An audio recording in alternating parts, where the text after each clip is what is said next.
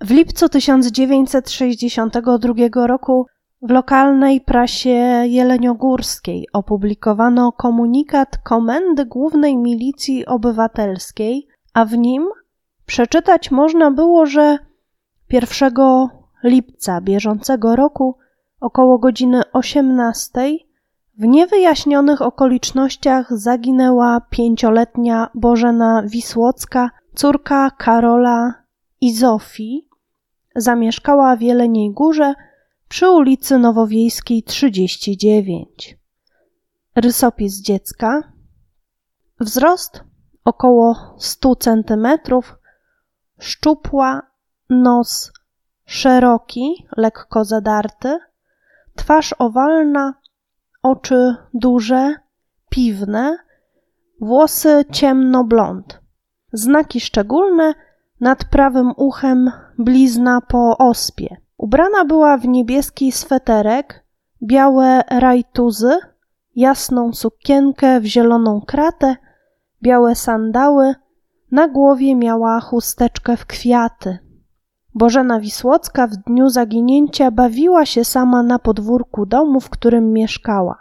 Ktokolwiek wiedziałby coś o losie zaginionego dziecka, proszony jest o powiadomienie rodziców lub najbliższej jednostki Milicji Obywatelskiej. Przez kolejnych kilka dni dziecka nie udało się odnaleźć pomimo bardzo szeroko zakrojonych poszukiwań. Z tego względu w piątek szóstego lipca tysiąc dziewięćset sześćdziesiątego drugiego roku zdjęcie dziewczynki pojawiło się w telewizji. Niestety w żadnym z materiałów prasowych dostępnych aktualnie w archiwach cyfrowych takiej fotografii nie udało się znaleźć, stąd niestety nie wiemy, jak dziewczynka wyglądała. Być może ktoś z moich widzów posiada taką fotografię, a wówczas bardzo proszę o kontakt. W niedzielę pierwszego lipca tysiąc dziewięćset sześćdziesiątego drugiego roku pięcioletnia Bożenka bawiła się w ogrodzie koło swojego domu. Była pod opieką niani oraz starszej osoby z rodziny. I według artykułu pani Justyny Bryndzy-Bielewicz dowiadujemy się, że tamtego dnia Bożenka, której w tamtym artykule imię zmieniono na Ania, została w domu sama z opiekunką. Natomiast w prasie z lat sześćdziesiątych pojawia się informacja, że w domu przebywała właśnie jakaś starsza osoba z rodziny Wisłockich. Rodziców tego dnia nie było w Jeleniej Górze. Mama dziewczynki pojechała wraz z malutkim synkiem w okolice Wrocławia, natomiast ojciec dziewczynki przebywał na służbowym wyjeździe w Krakowie. Dziewczynka bawiła się w ogrodzie.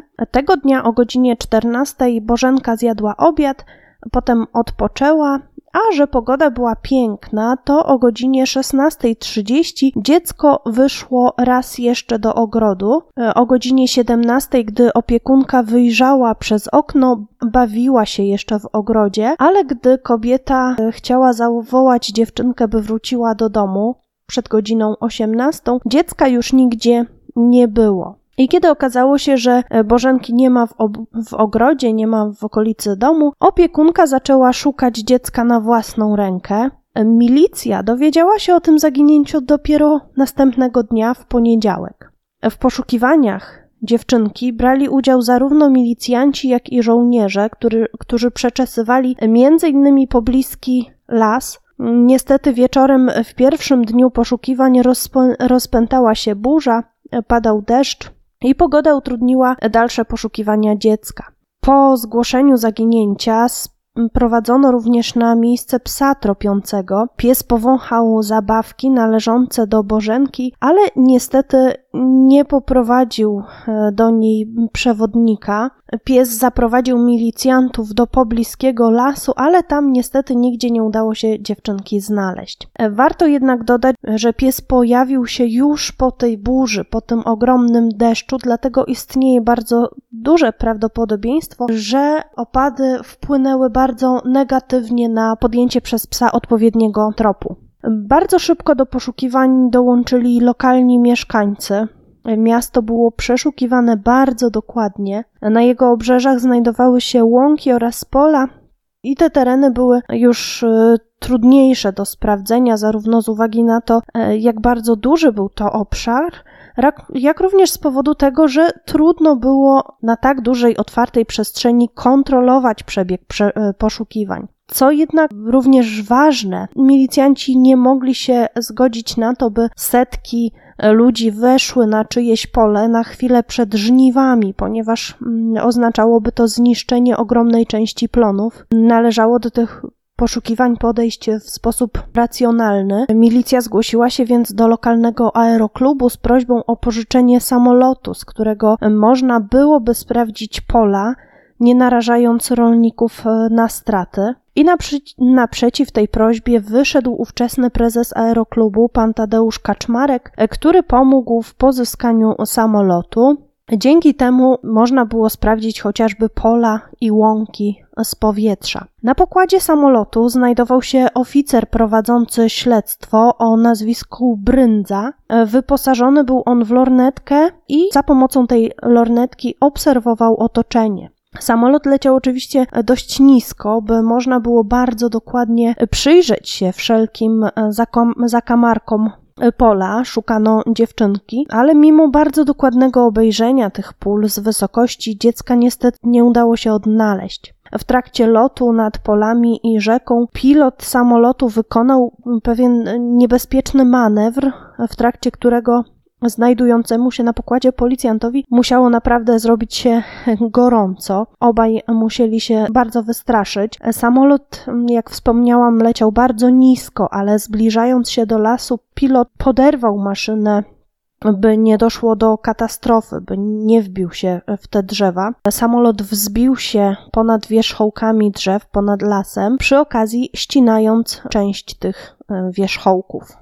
Lokalna prasa pisała o tym, że wielu ludzi zgłaszało informacje na temat dziewczynki. Twierdzili, że wiedzą, co stało się z Bożenką, a tymczasem przekazywane przez nich informacje okazywały się później nieprawdziwe i wręcz utrudniały śledztwo. Dzieci z Jeleniej Góry, które pojechały na wakacje, w pewnym momencie wróciły do domu, ponieważ kierownictwo wycieczki usłyszało plotki o tym, że dziewczynka nie żyje, że znaleziono jej ciało i odbędzie się pogrzeb. Dlatego kolonie przerwano, żeby dzieci mogły wziąć udział w pogrzebie Bożenki. Informacja o odnalezieniu ciała nie była prawdziwa. Autor artykułu, który przytacza tę historię, twierdzi, że nie potrafi zrozumieć ani osób wymyślających te plotki, ani też tych, którzy te plotki wierzą. A jednocześnie ten sam autor przytacza pewne ludowe mądrości, według których ktoś, kto za życia został uznany za zmarłego, będzie z pewnością cieszył się długim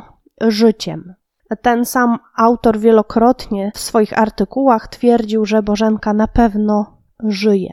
Na potwierdzenie swoich przypuszczeń autor podaje, że istnieją statystyki, według których zaginione dziecko, które nie żyje, odnajduje się zwykle w ciągu dwóch, trzech dni. Według niego, skoro minęły już ponad dwa tygodnie od zaginięcia Bożenki, to można przypuszczać, że dziecko żyje. Dziś oczywiście pomyślelibyśmy zupełnie odwrotnie niż ten dziennikarz. Rozważa on w dalszej części tekstu, czy to możliwe, że Bożenkę uprowadzili ludzie, którzy niedawno na przykład stracili własne dziecko i chcieli swoją stratę w jakiś sposób złagodzić, przygarniając dziecko, które jest podobne do utraconej pociechy.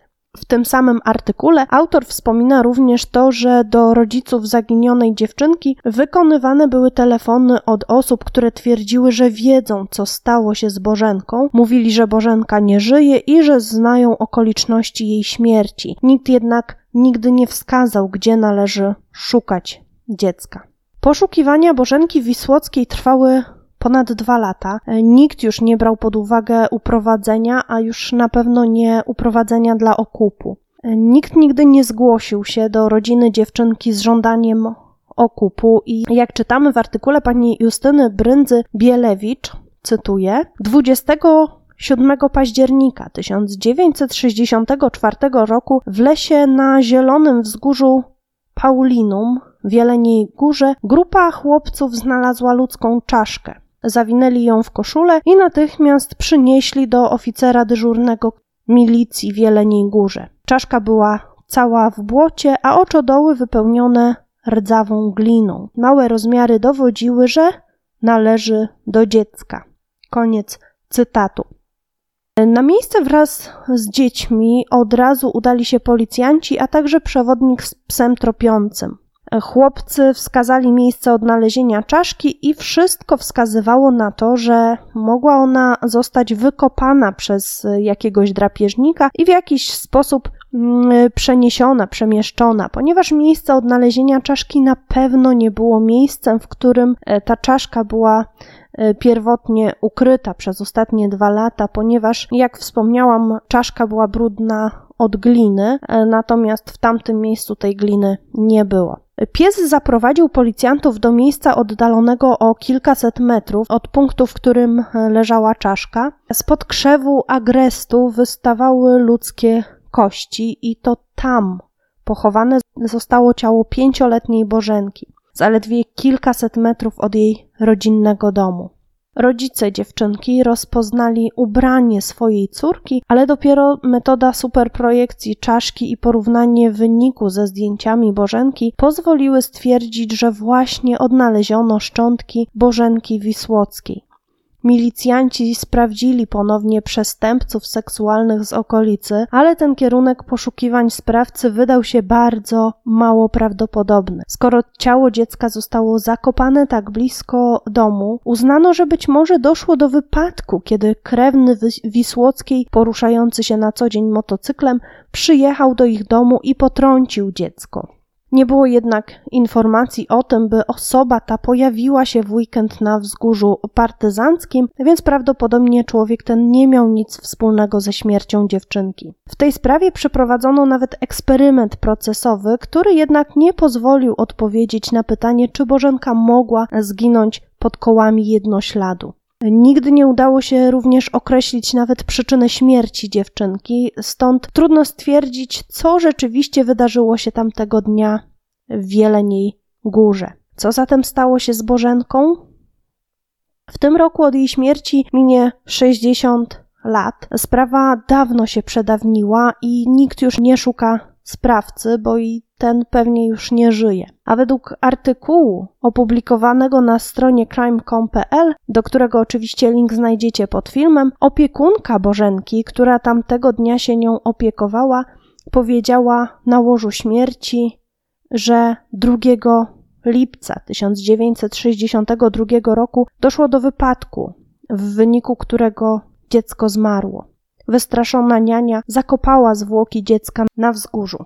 Nie ma natomiast żadnych szczegółów dotyczących tego, jakiego rodzaju był to wypadek i czy, i czy rzeczywiście miał on miejsce, czy rzeczywiście do takiego wyznania doszło. Bardzo Wam dziękuję za wysłuchanie dzisiejszej historii. Jestem bardzo ciekawa Waszego zdania na temat końcówki odcinka, czyli informacji o tym rzekomym przyznaniu się niani do winy tuż przed śmiercią. Pamiętajcie o zasubskrybowaniu kanału, jeśli jeszcze tego nie zrobiliście. Zajrzyjcie proszę na moje media społecznościowe, na Facebooka, na Instagram. Pamiętajcie również o Spotify, a jeżeli macie taką możliwość, wesprzyjcie mnie proszę na Patronite. A tymczasem trzymajcie się ciepło i uważajcie na siebie. Cześć!